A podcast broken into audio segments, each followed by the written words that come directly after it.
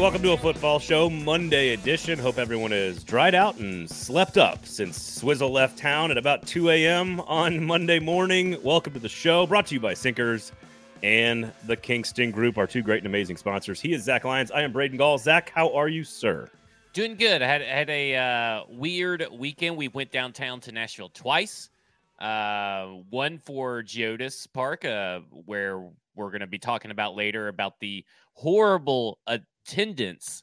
I guess uh, the etiquette of the people attending the soccer game, which was a fantastic soccer game and an overall A plus stadium experience. But the the people attending, they gotta they gotta learn some fucking manners. I, and then I, the Taylor Swift thing on Friday, we went down trying to score last minute tickets. That did not work out for anyone. I saw some tickets that were like previously like 250 on sale for like two grand. It never even crossed oh, yeah. my mind.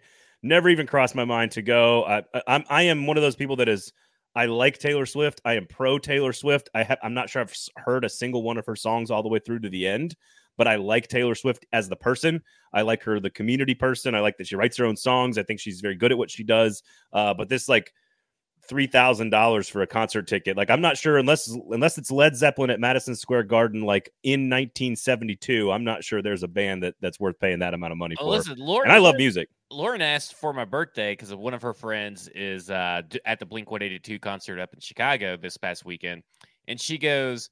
Uh, there's some. T- I get four tickets for three hundred dollars a piece for Blink One Eighty Two, and I go, "What? Hell no!" I said, "No." And good I said, "Listen, listen. I know it's for my because it's for my birthday." I said, "Listen, I like Blink One Eighty Two, but unless it's Foo Fighters up front, I am not going and paying that amount of money for any kind of concert ticket. Like, so it, your, it, spend it a hundred dollars max. Yeah, yeah, yeah. But if it's in the nosebleeds, I still ain't going because it ain't it's, worth it to me. So, what's your age again? What are yeah, you? There you go. 37, 38, 37. Uh, happy birthday coming up. I, uh, I, thought you were making a Blink 182 reference. I was. Your age again. I yeah. was. It was both. It was both. I wanted to know I'll what be, your I'll age was. 38 in July. Um, but uh, um, so like, so listen, no. listen. And then did you see my tweet yesterday? No. We were just up at the bar and um she was looking at Ed Sheeran tickets because I was telling her about uh, I saw some tweet, I think it's from Christopher Martell, about how Ticketmaster's charging fees. Of course, you know, the standard complaint about Ticketmaster tweet. And um, she looked yesterday at the Ryman, Braden, eleven thousand dollars per oh, ticket I, for Ed Sheeran. Someone literally got on there and put that up on like well, they didn't they didn't get it, they, did they? I don't think so. I mean, I mean that ah. concert's not till June or July or something. But like that person should have to put their home address and should be publicly shamed on Ticketmaster. Like if, you, if you're going to have the gumption to charge that much for Ed Sheeran at the Ryman, eleven thousand dollars per seat, we should be able to come to your house. The the most yeah that out of you just just you just get doxxed automatically. No, I uh the most I think I've ever paid for a singular single band. Like uh, there's certain like Bonnaroo tickets used to be like 250 bucks or whatever, and that's yeah. that's for like 50, 60, 70 yeah, bands over three days. The most I think I ever paid was like two hundred and forty dollars for Billy Strings tickets at the Ryman, and that was kind of an accident because one of our buddies had bought in the whole package, and, and we were just like, "Yeah, go for it." He bought four of them, and then he told us later how much it cost. But like, I still would have. It was still probably worth it because he's that great. But I, I don't know if I would have said yes ahead of time. I, I still think he's spectacular. So it was kind of, I, I was fine with it. It was great but it's one of those where it's like I would that amount of money on accident is like the only way it happens. So like it, again, it's Billy Strings is great, but we uh you know, we the the most I spent for a concert is when we went for that full when the Foo Fighters came out with Sound City and did that full like big extravaganza at uh in Washington D.C. on the 4th of July. Like outdoor concert all damn day. You get Joan Jett, all that kind of stuff. And yeah, we got yeah, to yeah. that. That's the most I've ever spent on a concert. And but like for me, it's like I like concerts. Okay. They're they're not my jam because I hate people. Um, and so, but like for Steel Panther, we just went to Steel Panther a couple weeks ago, and that was like fifty dollars a piece. I think it may even been thirty five dollars a piece. It was like thirty five dollars a piece, and it's like one of the best concerts you can go to because you just it's just fun. And and that that amount I paid for the Billy String show was aftermarket because it's the Ryman and like all this other stuff. Now, if you're Tim's talking about flying out to Arizona, and I'm like, if you start counting travel and then I'm like, oh well, I saw Jack White at Red Rocks and my wife and I, you know, then you're talking flights and stuff, and I'm not kind of counting that. I'm just saying like tickets because you can kind of turn that into like a vacation right. at the same time. I mean, if you're just going for just the concert and you're going in, going to the concert, then coming back, then yeah, you should have to count all that. No, no, no. We always my wife other stuff. My wife and I always do like before we had kids, at least we always do like the four day like all right we're going to do a concert but then we're also going to do a hike and we're going to do some dinners like it's a whole four day weekend or whatever yeah. so um okay we got someone a lot of said someone on twitter said they can't comment in the youtube chat but tim dodge just commented in the youtube chat yeah so i don't know no, no. Tim, the, the, the, we got to feed the hamsters here, man. We got to make sure yeah. the hamsters are yeah, fed. I, I, I, and listen, if you hear this and see this, stop sending t- technical difficulties to us. Stream support at streamyard.com.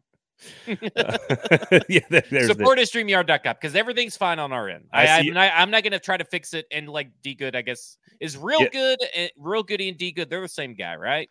And and so Trey's are they're all posting it. they're all posting yeah. in the YouTube section. Yeah. So here's what's coming up on the show, by the way. Brought to you by Sinkers and the Kingston Group. The Kingston Group, buildkg.com. Don't make any decisions. You guys know the drill. Don't make any decisions about your house till you talk to the Kingston Group, buildkg.com, and the defending champion, number one liquor store in Nashville in 2022. Sinkers Beverages in East Nashville, their, their sister store up in Hendersonville, Bluegrass. Make sure you go check them both out. Sign up for the in crowd, which is just sort of like their customer appreciation thing. It's not a whole lot. You don't have to do any effort. You just go sign up for the in crowd. They track all your stuff and then they give you cool stuff like allocations, special tastings. Uh, they're going to not only are they going to take care of you in the store like they normally would, but they got all this extra cool stuff that's going on as well. So make sure you sign up. It's sort of VIP club there for folks that shop at Sinkers and Bluegrass. Uh, and of course, you can search Uber Eats for Sinkers. They'll deliver the booze right to your house, Zach Lyons. They drive so you can drink. And there were a lot of people out this weekend, so I hope all of you were driving safely. Lifted. Um, uh, we'll get to the stadium rent later on. So the big topic today on the show is we're going to sort of focus on the the young pass catcher, since we kind of know at least for now what the group of receivers and tight ends and running backs may look like for the Tennessee Titans. We're going to do that. That's going to be the main conversation. Expectation setting, right?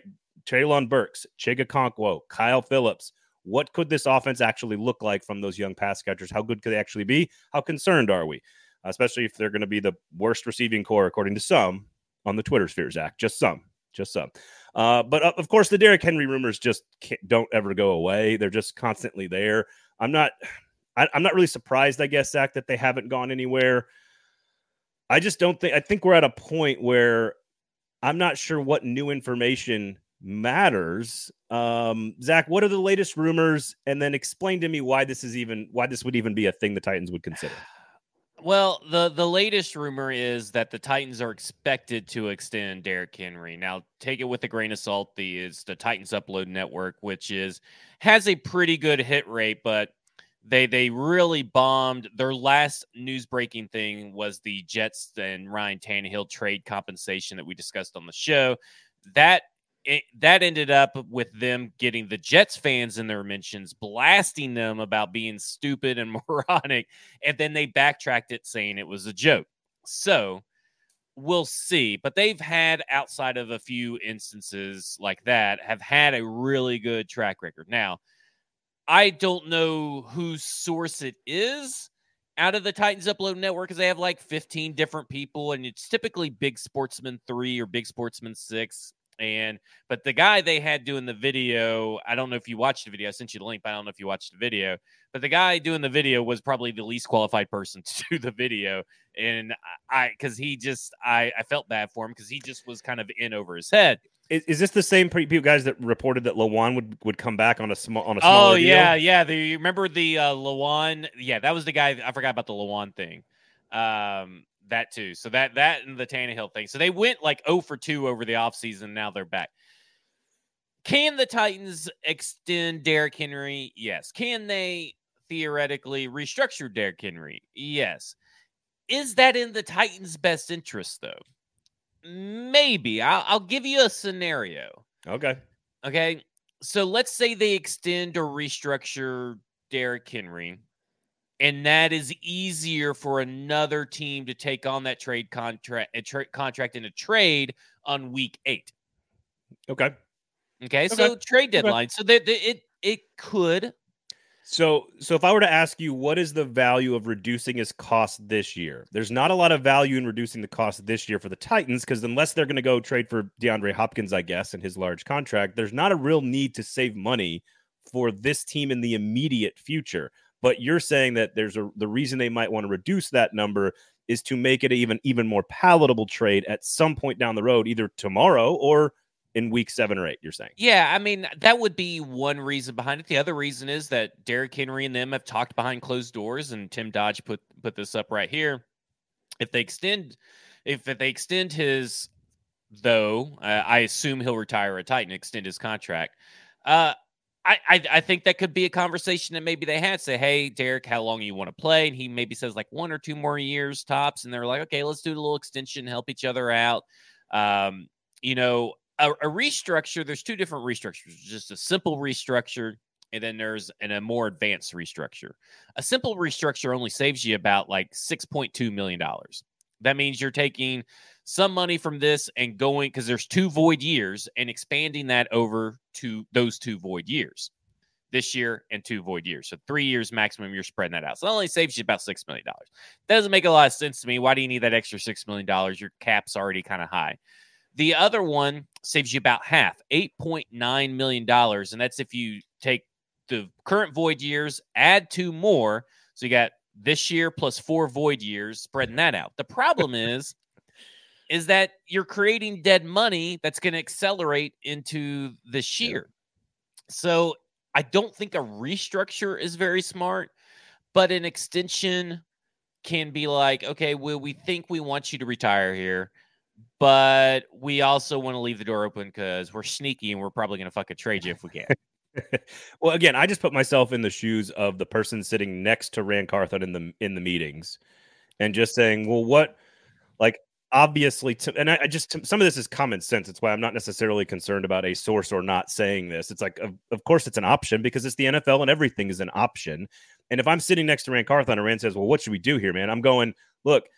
Derrick Henry is there is a value price point to this 2023 team to which Derrick Henry is just too worth it to them. He's too important to them for them to be competitive. Not to mention the sort of outside the the field stuff like breaking a, an all-time rushing record or just being the face of a franchise, things like that that may not matter to like the wins and losses or maybe the cost of a contract. But if you're if you're an athlete, if you're a new GM that wants to endear himself to a fan base in a year where you know you're probably going to be, you know, seven, eight, nine wins, barely pushing for a playoff spot, and you're maybe breaking in a new quarterback next year. I, there's value to Derrick Henry being here. So I'm, I'm listening to every possible offer. And unless I see an offer that that allows us to again the money this year to me, and you, you're kind of the one who's taught me this, like they just don't need the money for anything now that they've restructured everything and made all these moves they don't. Because getting rid of Derrick, getting rid of Derrick Henry and changing his money does not make it easier to trade for a DeAndre Hopkins and Mike Evans or whoever else may be on the train block because unless it's Tee Higgins or Tyler Boyd or someone on a rookie contract because those contract those cap hits are still too high even with the money that you're saving from right. Derrick Henry. So in the sense the extension would make sense if the corresponding move is to get one of those wide receivers, those big time wide receivers, and redo their numbers. So the because then you can save up to you know nine or ten million dollars, you know, or maybe even more because you can mess with all the numbers and kind of like crumple some stuff up and you know do all this. But like it just you got to sh- this this it's kind of maddening. I think this is what everybody's kind of mad about uh, from the analyst side of things, or from the media side of things, and probably some fans too, is that it feels very shit or get off the pot. Like, and right now they're on the pot, not shitting.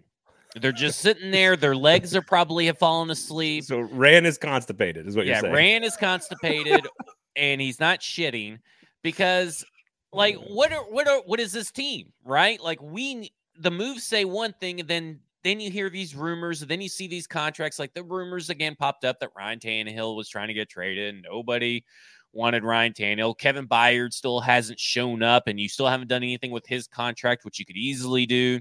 It just seems like this team cannot commit one way or the other. And like, if, if you extend Derrick Henry, then what are you saying about Tyjae Spears, right? Like, then I mean, what are you? I saying? don't think this is why I don't think they're going to extend. Sense. It's just it's No. do something with Derrick Henry. I see. This is the thing. Is like I don't. I think that the most likeliest and smartest strategy is to do nothing with him. Just, I, I think you're right. I, just I like agree. with Tannehill, just like with Tan, maybe not Byard. We could talk about Byard because we think he's different. He has a longer shelf life, more years that are worthy of paying for. So an extension on his contract makes more sense to bring down the number. Also, one of the highest numbers per position relative to what we're talking about. Bring down the number, and he's still good for three or four years. Well, we the, the Titans are out of the Tannehill Henry business in eight in twelve months. In, in in less than 12 months, they're out of the Tannehill Henry business. It's not their future. Will Levis is their future. Tyjae Spears is their future. That's it. That's it. So they can keep him here. And what, what I think they're doing is they're looking at offers and comparing it to we get these guys for one year. What are they worth to us for one year? And Derrick Henry is worth the money to have him here to a certain point. because you like, just to- don't need to mess with it, right? Like at this point, no. the cap space. Um, once you factor in the uh, the draft class and what actually will count towards top fifty one uh, salary cap, they'll still be around like seven million dollars, you know, in cap Right. space, and Right. generally that's enough for the off season to do what you ever you need to do. It just depends on. Like I worry that they're going to extend or restructure this contract or a couple of contracts, and then go out and get DeAndre Hopkins, and he's going to miss six games, and then Yeah, I don't want that we're in a bigger mess. So I like, don't, yeah, I don't want that either. Look, Derrick Henry is worth X. it, it for me, it's only if you're getting Mike Evans, Tee Higgins. Those two are the only wide receivers that are realistically probably available for a certain price that you should you should make and mess up with some of this contracts and eat next year if you can get one of those two guys because technically you look at um you look at Mike Evans that's a guy that could that's still young enough he's on the right side of 30 that's still young enough that can grow with Will Levis I guess he's a veteran. I get, I get, he's a veteran presence, but I think he's way closer to Julio Jones and Hopkins than he is Tee Higgins. I, I would do it all for T. Higgins. Well, yeah, I would do it. I, I would mean, do it T. all for Higgins T. is Higgins. obviously a no-brainer because of the youth and everything. But well, I mean, Mike Evans is is a is nowhere. I think he is one of the most underappreciated, underrated, elite wide receivers in this league. His stats show it. His durability shows it. And he would be a boon for Will Levis, but that's only if you're willing, because his contract's very manageable after this year.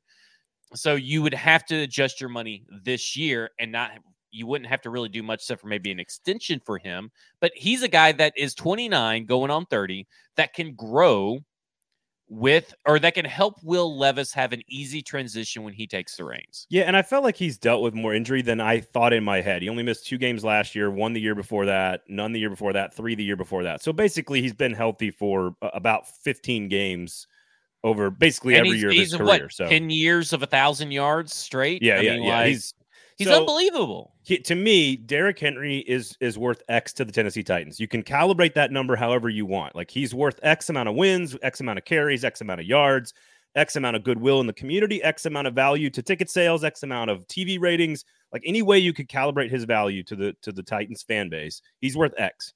And unless you're getting more than that in a trade, it is not worth trading him because the cap space is not needed as desperately as they think. Tannehill's the same exact thing. He can't extend Derrick Henry all the way to the new stadium. No, by the way. I and I, I see that you know people are. I think I think it's. Not, I don't think Tim Dodge is technically saying with the new stadium on the way they don't want to anger fans.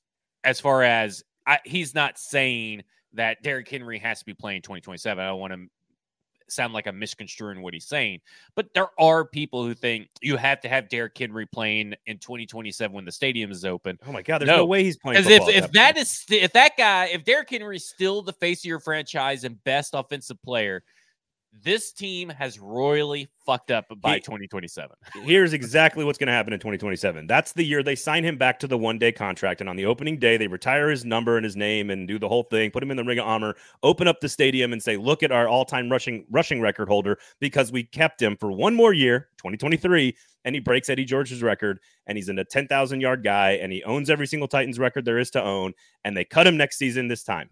Because that's what he's mo that is what he is where he is mo and he gives him the best chance to win this year. All of these things that we've just said apply to Ryan Tannehill even more this particular year, but we know what their plan is, which is at minimum to have Will Levis starting in 2024. So we know we, we kind of know they're mad today. Uh, a, some a few on the timeline because uh, I retweeted a tweet and it says Ryan Tannehill has top 10 numbers in yards per attempt, passer rating, completion rate, touchdown per interception ratio, etc. since joining the Titans in 2019. Also has more rushing touchdowns than Lamar Jackson in that span.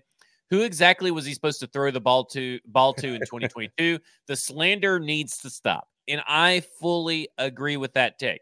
The problem is not Ryan Tannehill in the regular season.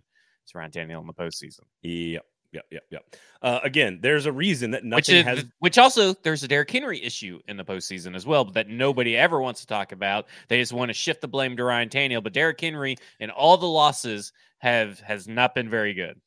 Well, that that's true. He's also been extraordinary in all the wins. When Ryan Tannehill was even in wins average uh, at best. There's a here again. The bottom line is both of these guys are off the team at the end of next season, barring an extension, and that we already have the, the succession plan for both of them because Ran Carthon just drafted both of them.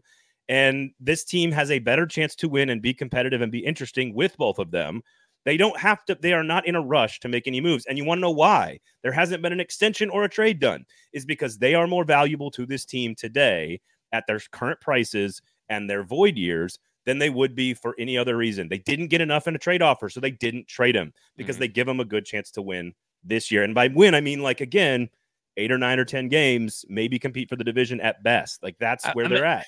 I do like I, I think the schedule release stuff is pretty lame and the and the Titan social media team is no Charger social media team. And of course, nobody is because Charger social media schedule release is always the best. I mean, like bar none, that what they did last year. I've watched. Listen, I watched what they did last year. The Chargers schedule release not only five times like when it came out. I just watched it a couple of days ago just because I wanted to. Like I just enjoy it, and uh I wish the Titans would do something like that. But we'll see. Um, but Byard is know, different. I'm Byard's the only one that could be extended. Yeah, I, am interested to see All right. what the Titans do. I'm interested to see the schedule and how it lays out, just for the sheer fact that I, I still think this this team's winning double digit games. I I, I, think if everything, and we'll get we'll get to a lot of what has to break break right for this yeah. team to do that. Actually, that's going to be a big part of the show today. Uh, by the way, Sinkers and the Kingston Group are two great local sponsors here on a football show. StackingTheInbox.com, F Words Pod, Bluegrass is the sponsor over on on uh, F Words Pod. Sinkers over here on a football show, and again, two great locally owned companies. Uh, Sinkers and, and Bluegrass, same company. Uh, liquor store in Hendersonville, liquor store in East Nashville, the defending champs, best liquor store in the city by Sinkers. So just go in there, pop in. They've got a great store. They'll help you pick out what you need, whether it's wine for the for dinner or a nice bourbon. They've got a good collection in there. Unbelievable beer selection, as good a beer selection as any liquor store in the city. Ginormous walk-in cooler with all the local breweries. Make sure you go check it out. Sign up for the in crowd, of course, as well. And uh, we've got some cool stuff planned. There are a couple of gifts and prizes that we're going to be giving away this summer that are no other show in the history of like radio, podcast, digital, YouTube, whatever, is giving away a gift like we're going to give away this summer. I promise you. Yeah. Uh, it's ridiculous. But you have to sign up. Go in there, sign up for the in crowd. They'll they'll they'll handpick stuff for you because they know what you like, and they'll send you emails saying, "Hey, are you interested in this?" All kinds of cool VIP allocations, and of course, the Kingston Group. Don't make any decisions. Customize, rebuild, uh, sell, buy, whatever. Talk to the Kingston Group first. Have them look at your property. Talk through your problem they will make sure you make the best possible sound decision for your house. And even if you don't use them, they'll point you in the right direction. But uh, we, my family uses them. I guarantee you that you will benefit from using them. So make sure you check out the Kingston Group, buildkg.com, and Sinkers Beverages on Uber Eats. Uh, search Uber Eats, Sinkers. They'll deliver the booze right to your house, Zach, right to your house. They'll so. drive so you can drink. All right, I'm going to take a break. I'm going to take a breath here, I should say. Um, I had a chance to talk with KJ Jefferson, Arkansas quarterback, first team All SEC quarterback heading into the season. Uh, and we talked about a lot of stuff. That interview is going to be on Fringe Element podcast this week, so make sure you check that out. The full interview uh, with with a, again an All American caliber quarterback, but I, he is very close friends with Treylon Burks, and so uh, I thought you guys might like what he had to say. I asked him uh, a couple of things here about his relationship with the Titans wide receiver. Have you ever gone boar hunting with your bare hands and killed a boar with your bare hands? No, not at all. I went down. I actually went down with Treylon one time and once he told me like they actually can like run at you and do all that, I told him, nah, I wasn't going no more. Like I wouldn't don't even take me out there. Has, has he given you any advice? I've covered him here in Nashville. He plays for the Titans, obviously, for those that don't know. Um, have you guys talked at all, given each other advice about how to handle the process, what he's going through in the NFL, what you're going through as, you know, potentially future draft pick and final year in the SEC? What kind of advice do you guys give each other? Uh, main thing is just uh being humble. I mean, we always tell each other be humble and don't let the next man outwork you. I mean, that's our because we both competitors, so we'll get into arguments all the time about who's working hardest or so we always just being competitive, but we also understand like being humble and keeping faith and just being able to just put your head down and work is what's to translate uh, to the next level and get you there and keep you in the league as well. So just perfecting the small details. I mean, that's all we talk about. Uh, there you go, KJ Jefferson. And I had an earlier part of that conversation was sort of like what's making him better. And Dan Enos, the new offensive coordinator, is all about sort of protect perfecting their craft this year. So I do think that my take one of my takeaways from Treylon Burks is that the the previous offense at Arkansas was not as NFL ready. And so maybe there's some of that where Burks was was learning on the fly. But I think the biggest takeaway is that that his his closest one of his closest friends, who's an All American quarterback, is all about the grind and the work and putting in the details and trying to stay on top. And uh, you know, again, not a lot there from KJ, but uh, good to hear those kind of conversations are happening with Treylon Burks before we get into setting the expectations for the second year wide receiver yeah, I thought thought it was, you know, it was it was interesting to hear the outworking each other kind of deal like and because that didn't really translate to the start of this off season right or start of last this time last year it was uh asthma gate he can't stay in shape so hopefully because the only picture I've seen of Treylon Burks of the offseason was him boar hunting, uh, of course. And he's just wearing all this garb. So you don't even know how he really looks. But I'm but Ryan Tannehill said he looks good.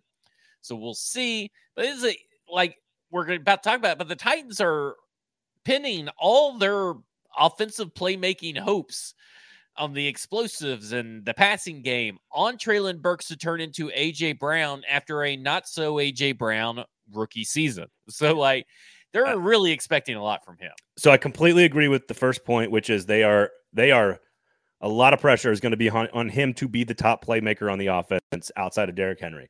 Now here's where I'll, I'll disagree a little bit. AJ Brown's rookie season, he had 5.2 targets per game, 84 targets. Treylon Burks in his rookie season had 4.9 targets per game as a rookie. So essentially, they were targeted inside the offense the exact same amount of times per game. The difference being Treylon Burks' health. I, I don't know yeah. if this is a hot. Oh, obviously. I, mean, obviously. Sure. I mean, that's. I mean, everybody sure. knows it was his health. But, uh, like, but I, I don't think I. I think that matters, though, right? Like, uh, no, matters. of course. I want to let me get to the health part because I agree with you. It does matter. The, the the the concussion to the head on a post route. That's a fluke thing that you can't control. That's not like a I didn't work hard enough to get my body in shape kind of thing. That's just something that happens in football. Um, I, my I say that just to say that their pace per game was roughly the same as rookies in, in terms of how they were used within the offense. I will I don't again I don't know if this is a hot take or not. I think Treylon Burks is going to have an explosive year. I think if if he is on the field, you can't dictate health. And maybe his work ethic is a part of this. And maybe that's the question here. Uh, I, well, the big he, difference is is the 13.5 yards per reception versus 20.2 yards per reception, and being, you know, I mean, AJ Brown had one of the best wide receiver rookie seasons. Obviously, not just for the Titans, but that year he got robbed that year of Offensive Player of the Year. So the next, you're talking about when he was a rookie, or talking about the yeah, when he's season? a rookie. You mean rookie? Okay, rookie of the year. Yeah, yeah. The following season, he had 106 targets as a as a second year player and the other, and AJ also during his career also dealt with injuries, kind of on and off. Not as much as Treylon did in year one, but dealt with them on and off. I think to expect a, so Corey Davis in 2018 had 112 targets. AJ went 84, led the team, 106 led the team in 2020, 105 led the team in 2021, and then last year I can't believe this, but Robert Woods led the team in targets with 91 targets.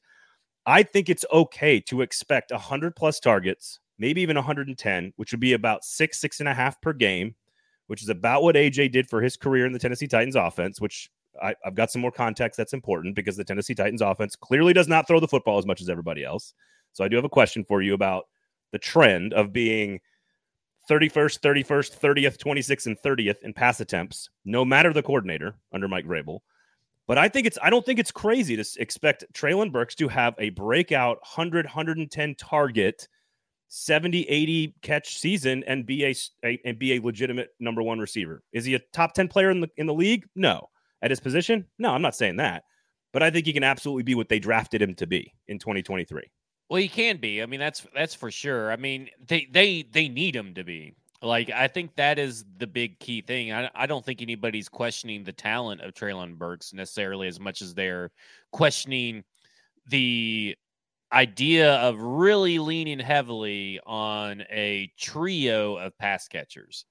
And they are they're expecting NWI to be NWI, which is being Robert Woods. And like they're expecting him to get like 500, 600 yards. I mean, you'd be lucky if he gets gets that high, but that's probably what they're expecting.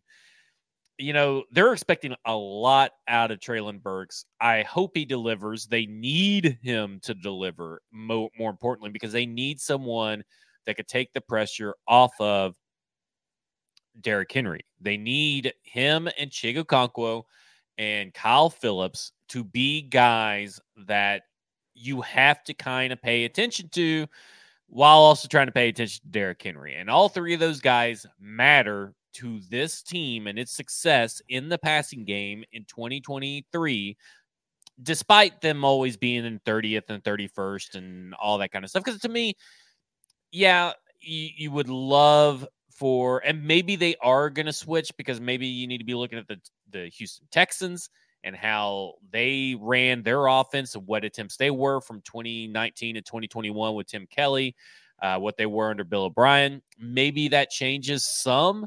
Maybe they're going to be low 20s. You know, maybe they're 24th in pass attempts. But the sometimes the difference between when you are looking at these stats and looking at 30th versus 24th, maybe that's like 15 extra passes or something. Like I, I don't know, but typically. So, so, th- it, so I can I can give you. I, so I've got a lot of questions. I want you kind of give me like over unders on sort of like do we think they go up or do you think they go down? And I've got a bunch of these names, and we're going to get into the players: Kyle Philips, Chig Okonkwo, Treylon Burks, a few other names. But I wanted to kind of level set real fast. So in 2018, 437 attempts. That was 31st under Matt LaFleur.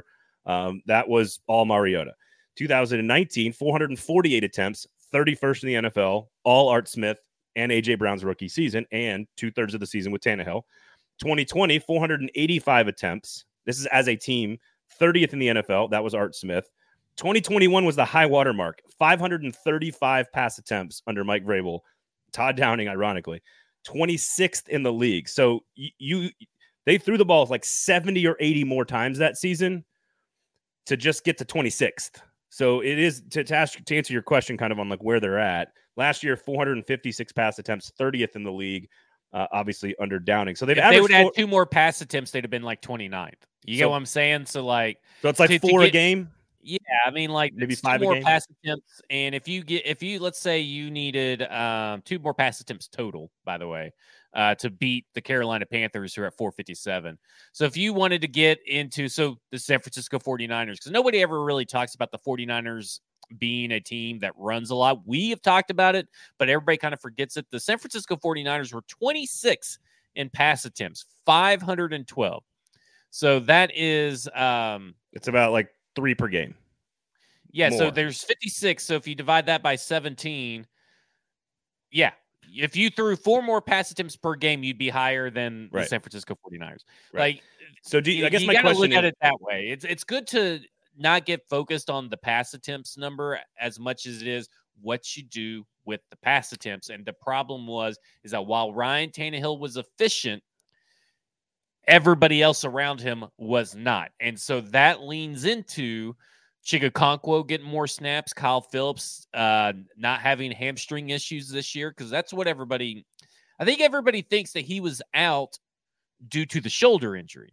He was out two games, I believe, is two games for the shoulder injury, and then he came back and he's ready to go, and he was getting eased back into the offense. And then he got the hamstring issue, the the dreaded Titans hamstring injury that keeps you out for like three, five, three to five years for whatever. So here, if they if they attempted four more passes per game, they would have finished 24th last year instead of 30th. So that's yeah, just, exactly. that's just, that's a good that's a good place to understand. If they do five more pass attempts per game, they move up to you know early early 20s my question for you is and some of this was in the inbox some of this has been on your analysis of todd downing versus tim kelly versus the you know arthur smith it's formations it's down and distance situational do you think this team throws the ball more with tim kelly than 30th in the league do you think they're going to go up from here in, in general I mean, I still think they'll probably be like if if they get to 500 pass attempts, I'd be very surprised which they've done once under Mike Vrabel, one time. Right. So like I, I just would be very surprised just because I look at it this way: injuries, Derrick Henry. Like those are your two reasons why you don't have pass attempts. And and injuries has been the biggest bugaboo of this team for the last two years. And when your injuries are all happening, happening mainly at the wide receiver position, you feel like Mike Vrabel, who the fuck are you going to throw it to? so, you know, why would you put yourself in that yes, situation? Yes. You lean on the run game.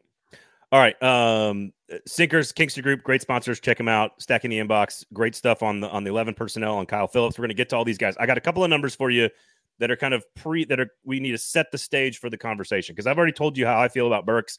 I think expecting a 100 se- 100 target season plus is what I would expect from Treylon Burks. If he does not get 100 targets, and plays a full season, I would be extremely disappointed in Burks yeah. and or his deployment, one of the two. So that's kind of my thoughts on that. I don't, you know, if is that 800 yards, is that Corey Davis kind of season, is that an AJ Brownish kind of season? I think he has AJ Brown ability, maybe not the explosiveness. I think he's far better than Corey Davis, so I'm okay with expecting more than Corey Davis and maybe less than AJ Brown in terms of just like yards and, and touchdowns.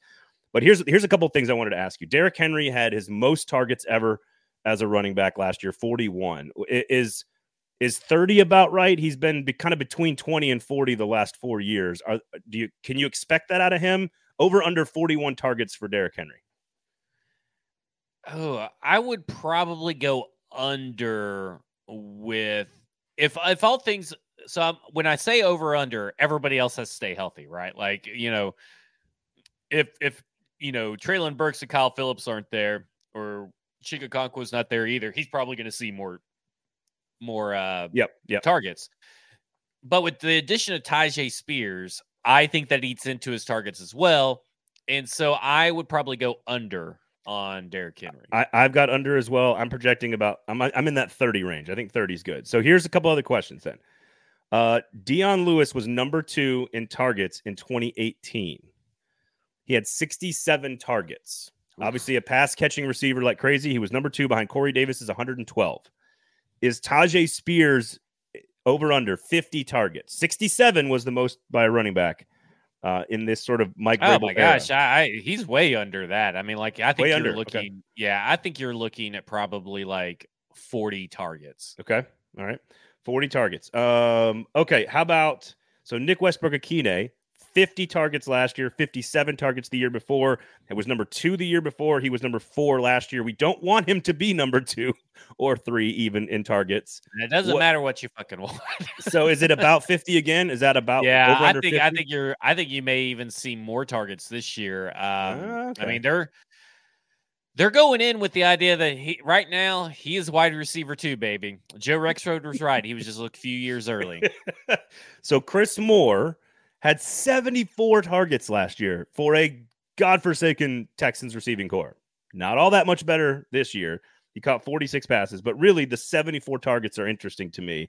What is a good pr- pr- prognostication for Chris Moore's targets if he is number wide receiver three or four, give or take?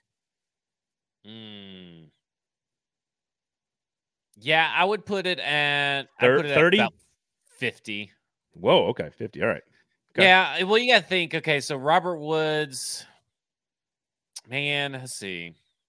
Woods had know. ninety. Woods had ninety one. Uh, yeah, Woods had ninety one. So a few of those are going to go to Treylon Burke. Some of those are going to go Nick Westbrook-Ikhine. Some of those go to Kyle Philips. So yeah, maybe like 30.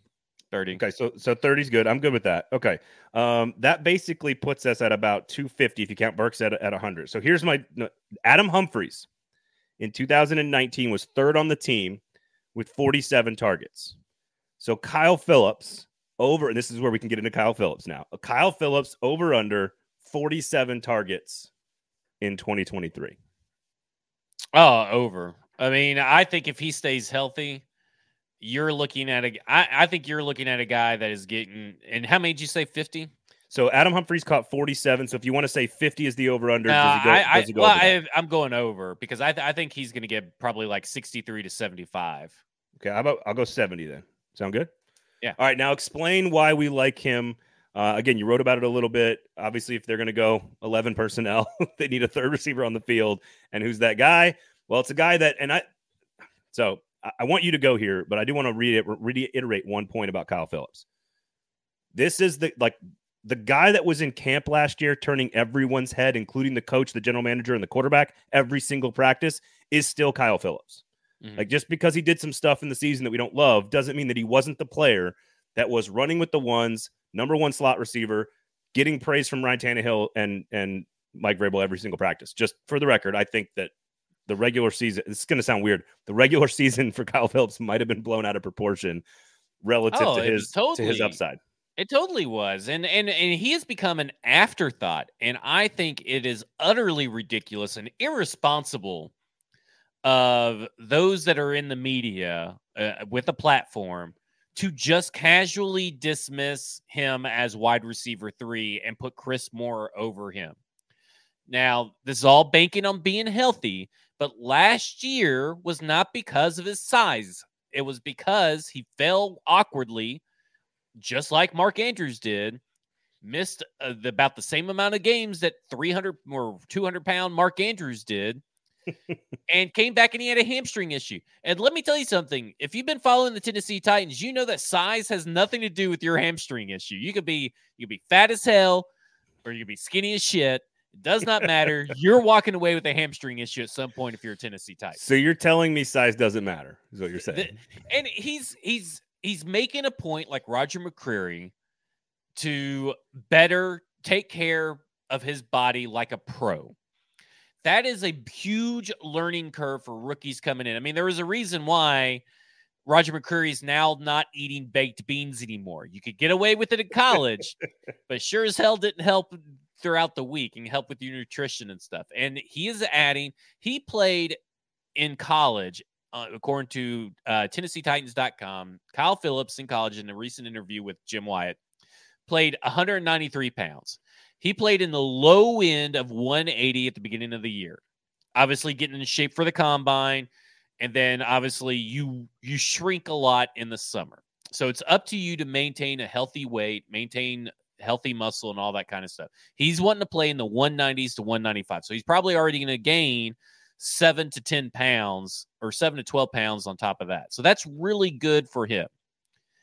He got nine freaking targets in his week one debut.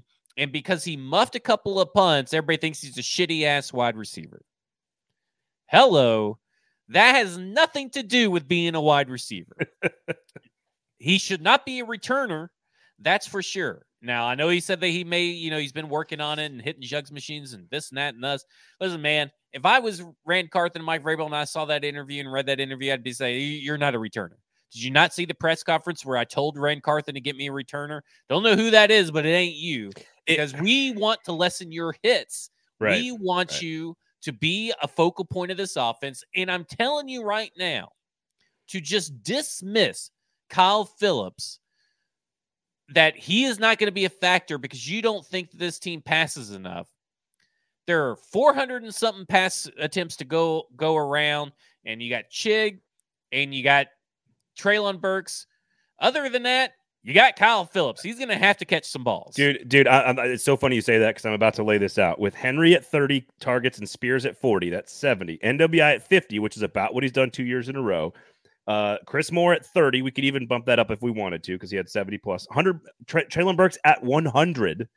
And Kyle Philips at 70. That only gets us to 320, Yeah. which is still 150 shy of the average for Vrabel as one of the least passing offenses in the NFL. So that the only names we have not mentioned as to projecting where they could be targets and how they could be part of this offense. Chig Okonkwo, which on purpose we have not mentioned yet. Josh Whyle. Yeah.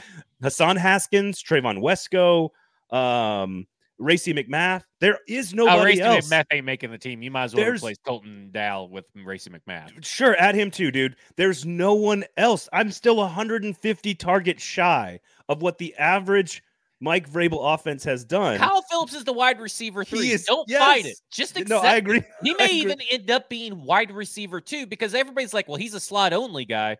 We should tell that to the Tennessee Titans and how they used him because he's a slot majority guy or slot mostly guy because they spit, put him outside 21 snaps last year versus 41 in the slot.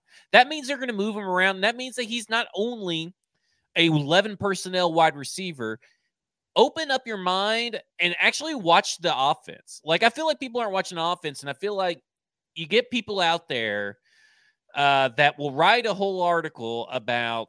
Well, the Titans are definitely going to increase their 12 personnel because uh, Tim Kelly is here and the 11 personnel is not happening anymore. What, what, what world? Tim Kelly used uh, 11 personnel 70% of the time on passing situations. It's the most, isn't it the most common formation in the NFL? It's the most common formation in the NFL. Everybody uses it.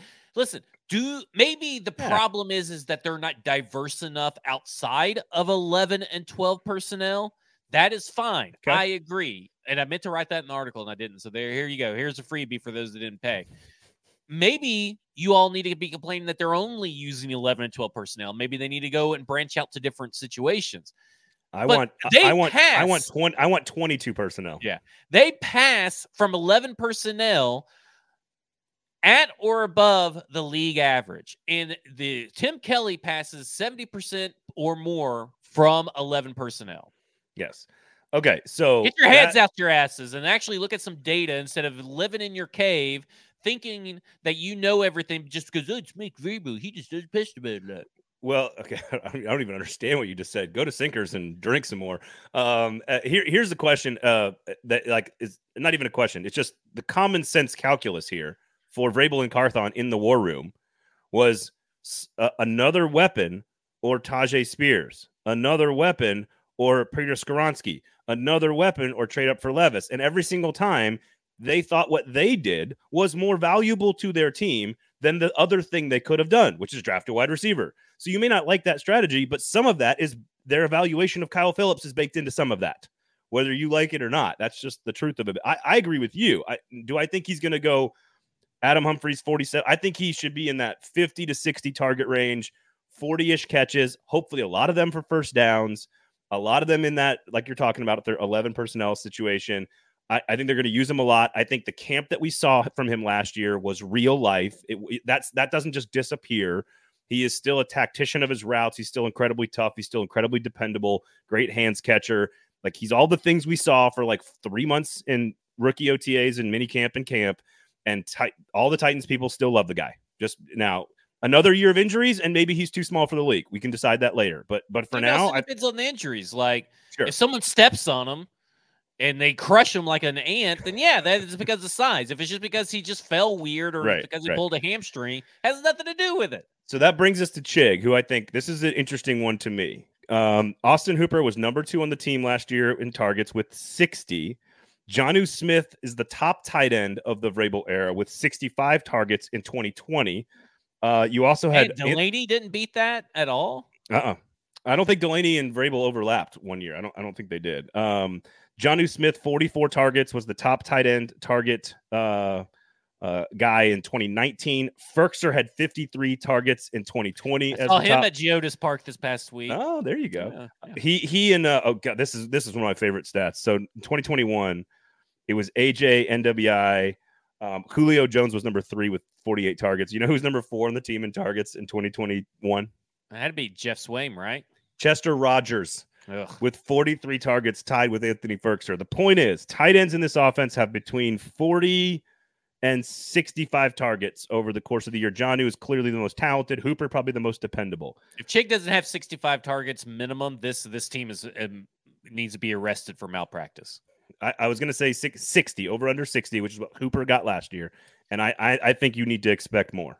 Yeah, he he's got to get more. That that they they're they're at a point they cannot afford for him to not get more. It should be in terms of targets for this team Treylon Burks, and this is targets and snaps. Treylon Burks, Okonkwo, Kyle Philips, ever whoever else you want to throw in there, because those are your top three guys. If you do not think those are the top three pass catchers that they're relying on on this in this offense, you're taking fucking crazy pills. And, and, and, and, and listen, that's a lot of eggs in a small basket. I know, I get it. They're all young and they're all inexperienced. You're gonna need, you're gonna need like, you know, the next three are are gonna be Henry, Spears, and NWI. And and the idea is to go to them as backup plans for the first three. So even if we add 60 more targets to this list, I'm at 380. I'm still almost 100 shy of what they average. Yeah, right. I mean, so, like, so it's like just, it's ridiculous. So the, the only one we haven't talked about is like, okay, Josh Whyle, 20 targets this year, maybe? I mean, maybe, maybe 30. Maybe, what did MyCole Pruitt and Geoff Swaim as secondary tight ends? I think they got like 30 targets apiece at some point. Like that makes sense. Or maybe what Chig got last year would make sense for him. Because I don't think Trevon Wesco, I think Trevon Wesco should see less or the same amount of targets that Geoff Swaim saw last year. Josh Whyle probably sees the yeah. same amount of targets Chig did. I think it like Eh, you take Austin Hooper, then Chig, and then Geoff Swaim, and then it's going to be Chig, Josh Whyle, uh, Trevon Wesco. I, I think the key is is that two two things here. I think is what we're trying to say is that Treylon Burks, Kyle Philips, and Chig Okonkwo are expected to be the focal point of the passing attack. We think they have some ability to do that but the Titans are relying on three second year players to carry the load, which, and, and if you do the math, you're talking about at least half of the targets. You're talking about at least half the targets, if not more, are going to go to those three second year players with NWI and Derrick Henry and Tyjae Spears, also rookie.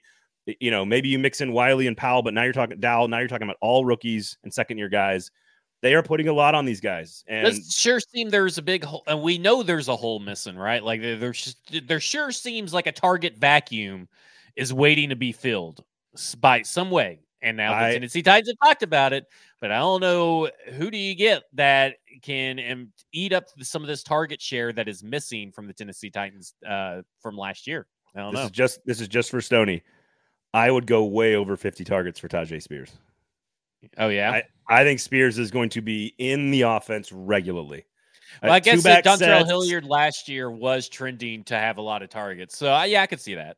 I think Spears is the guy who gets uh, like Philips goes way up, Chig goes way up, Burks goes way up. We've already done that, and we're still hundred shy. Yeah. like I think it's got. I think it's Spears. I think you can't rely on Henry to go more than forty-one because that's what he was last year. I don't think asking him to do more is fair. I think NWI rate at fifty is about right.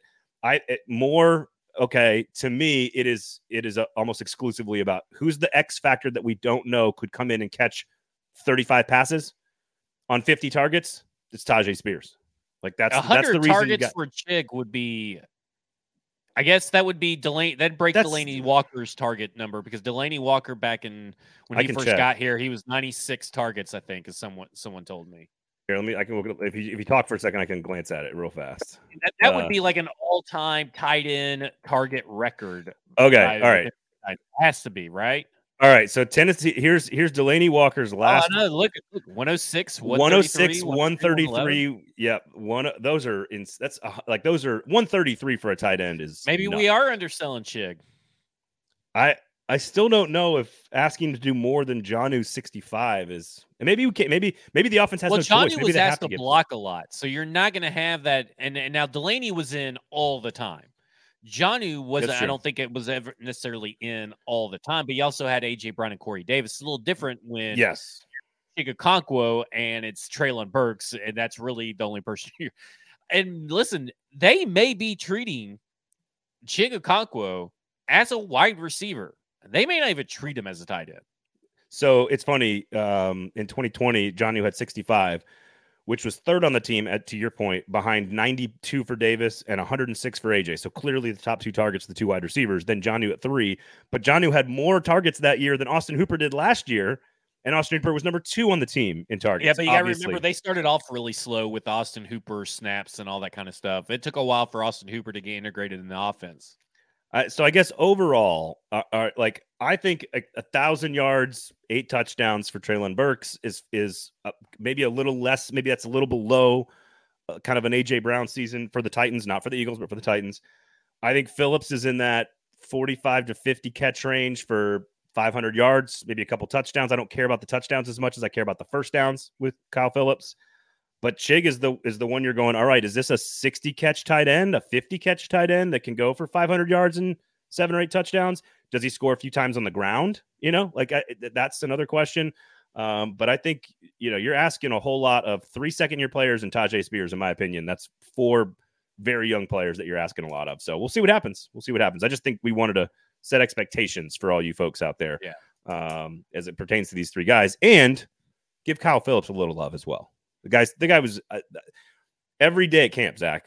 Every day at camp. Oh, I know. It's how good was how good is that that guy? Another great route, another great route, another great rep, another great one on one, another great. I mean, he just every single practice he was good. Uh, I don't think that just disappears because because of a bad rookie season. So um, I think fans will be pleasantly surprised with Kyle Philips. Okay, you want to tell everybody about your go to go to Sinkers, baby, and uh, go to Kingston Group. Uh, what what what what had you all uh, hot and bothered on Saturday at Geodis? I don't know where self awareness has gone in society. Um, the amount of people that, first off, on the way to the stadium that are just like, I don't even like snail's pace, I guess it is, and then they're they're four wide deep on the bridge that goes from the dog park area up to the stadium. Like they're they're four deep, and like you can't really get around them, and they're right in the middle, and then like like what what are you doing? Luckily one of them got a phone call and then they moved off to the side take the phone call. I'm surprised they didn't try to take it right there and try to shout on a speakerphone. Like you're not talking about people in cars. You're talking about people walking. People walking. Okay. I mean they're going four deep on a bridge with limited space to get around because they're they're hefty people. Um and it's just ridiculous. First off and they're just going so slow. Oh look at the look at the light. Oh, sunshine. Look at the leaves. Like, give me a break there. Like, you got people trying to get into the stadium, trying to get inside. First off, the empanadas were great. Love the empanadas. Uh, no line at the empanada line when we went, which I was very surprised. That did not uh, happen later. But it's like, the it's the it's the kids. The kids want the pizza and the hot dogs, yeah. and those are the two longest lines. Oh, we we but... got there way way early. I mean, that line did not last like that. I mean, that was that was a once in a lifetime moment. That was awesome. Um, so we we sit down in our seats. Okay.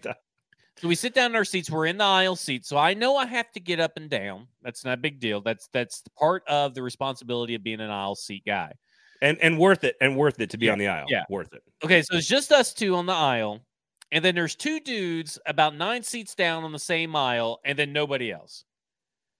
These dudes made us get up three fucking times instead of just going down, walking a little bit of ways and going where there's nobody they have to have get up, or going into the empty row that was completely empty up to like uh, five minutes after the game started. I mean, the whole row in front of us was completely empty. So they could have stepped down. They were young guys. They could have stepped down and then got out that way instead of making us get up three times. So they're not okay, only that. So okay. they're in the middle. They're in the middle of the section. You're on the aisle. Yeah. And they could go the other direction and not not see not ask anybody to get up. Yeah.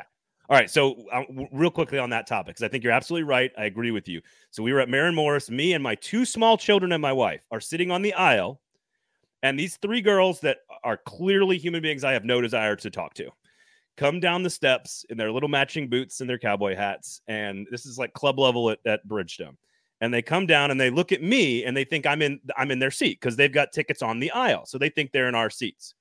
And so they look down and they're like, Oh, are you guys one, two, three, four? We're like, no, we're 17, 18, 19, and 20. Like we're the last four.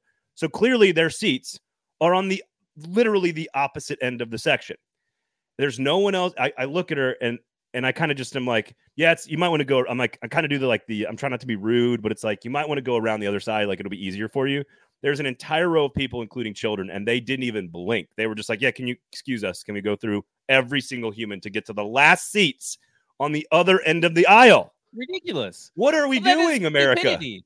and that that happened to the guys in front of us. Uh, some guys uh, they got there and um, a, a, a crew of drunk guys came down they're, and they're late. They're late, but they were very polite. Let me. I will say this, and they were they were trying to figure out which section they were in. I said, I said, well, this is 117, and they said they they showed it to me, and I was like, yeah, it's it's 117. Uh, it's you're in this row, but you're on the other side. And they said, well, they're in the middle. They're actually in the direct middle.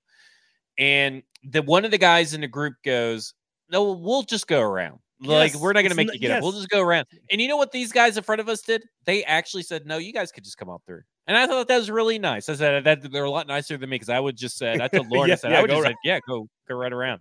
Um, but This thought is for, was this really is for. Stony. This is for Stony. They're a bunch of toppers. That's what they are. Yeah. The Um, um but like and then we had people that just couldn't sit still. In and out, in and out. I don't know if they had bladder issues, but they were still choosing to come down our side instead of going down the other side. Like I don't I don't know what was so magical about our particular section set of stairs that the, everybody had to come through this but it was incredibly rude. And i thought that it- eh, i i ran into rude people everywhere that weren't paying attention and they weren't necessarily drunk and not paying attention. Like i i'm i get it. You know sometimes Right, you right, right. drink and not pay attention. And let me say this. As a, a purveyor of men's clothing i think it's utterly ridiculous that geodis's team locker room and for the Titans or for the uh, Nashville Soccer Club apparel locker rooms, when, what I'm saying, and all their their tents and everything, five women options. Lauren was so disappointed that she could not get a yellow women's shirt for the Nashville Soccer Club because all they had was that fucking Johnny Cash black, and all they had was like navy sweatshirts. Ridiculous by them not to. And there, let me say something. Easily 50% or more of that of that attendance on Sunday or Saturday's game Women. was female. And it's Yeah, yeah, ridiculous that yeah. they don't have enough. The only place you can get kids, and this is true. The only place, so the one down by, so I have season tickets in the family section on on the south end zone, which there used to be a a a, a clothing store down there that was just for kids. It was a kids store. It, it turned out that you you can't put the only shop on one end, so they've now opened three. There are three of them now, and the only one that has kids stuff. I had to walk down at halftime. I ended up missing one of the goals two weeks ago with my daughter, who's four. The only place I can get anything that fits her is all the way down at the real big one. And the only time to go into the big one without standing in a long line is during ma- during the match. And so I, I agree with the options. Um, as someone who loves the Johnny Cash Black, I, I you know, I'm not going to hate it's all hate- right, but like, I mean, where where's where's the women's clothing? I mean, they I- literally only had like five options for women. Oh, she was so mad. It's got to be Well, we had a fantastic time. Uh, other than other than I know it doesn't sound like we did, but we enjoyed the match. It was a great soccer game. We enjoyed our seatmates in front of us. Yeah, it's a great, Um, it's a great, it's awesome, dude. And Hani Mukhtar had a hat trick, dude. It's great. It's all, Yeah. it was, it was a lot of fun. And the Chicago coach is fired now, so th- there, yeah, you, there go. Oh, that, I Uh, didn't even know that. That's yeah, great. Yeah, they got the they got the coach fired. I will say this about the seat etiquette thing. It is a it is a simple math equation. It is the number of seats between you and the aisle. You go the shortest distance, unless it's a number of people thing. So if you and Lauren are the only two at the end, and these other two guys maybe are closer to the other aisle, but have like nine guys to go through, then I'm okay with them going past you.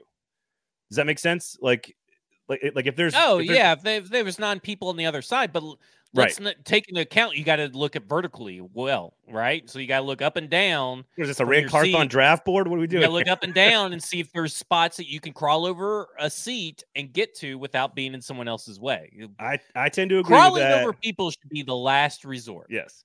If there are seven people to my right and two people to my left, I'm going to go to the left. Yeah, Like, obviously. yeah, that- yeah, that's yeah. It. That's it. That Even if I'm a little the issue. closer, even if I'm a little closer to the aisle, but I agree. I there's been some crazy aisle etiquette problems uh, going around. I will say, I, I I love that park. The concourses are huge. My only real complaint is they don't have enough TVs in the concourse. That's my only complaint. They need a big screen like every 30, 40 yards or whatever. So uh, either way, it's an awesome, it's an awesome place to go. And even uh, even during a crazy Saturday night with people at Ascend and people at Nissan, I still got in and out pretty quickly. So uh, you just yeah, gotta uh, we we gotta know had where to go. some real we had real issues with rideshare. I let me just say this: God bless cops, but how dare you block the entrance to the rideshare pickup and not let rideshare drivers into the rideshare pickup? What kind of madness and stupidity is that? Just want to throw that out there. You don't want people to drive drunk, but you sure do make it fucking annoying not to drive yourself and get drunk. I have one solution to all these problems. Not a, Helicopters. not a single stadium, not a single stadium in the EPL has a parking lot because they don't need them. That's it. That's all I'm gonna say. That's it. I'm in. It's over. You don't need parking lots, people. You need public transportation. Go to Sinkers. Go to the Kingston Group. Uh, it's all great places there. Stackingtheinbox.com. F words as well.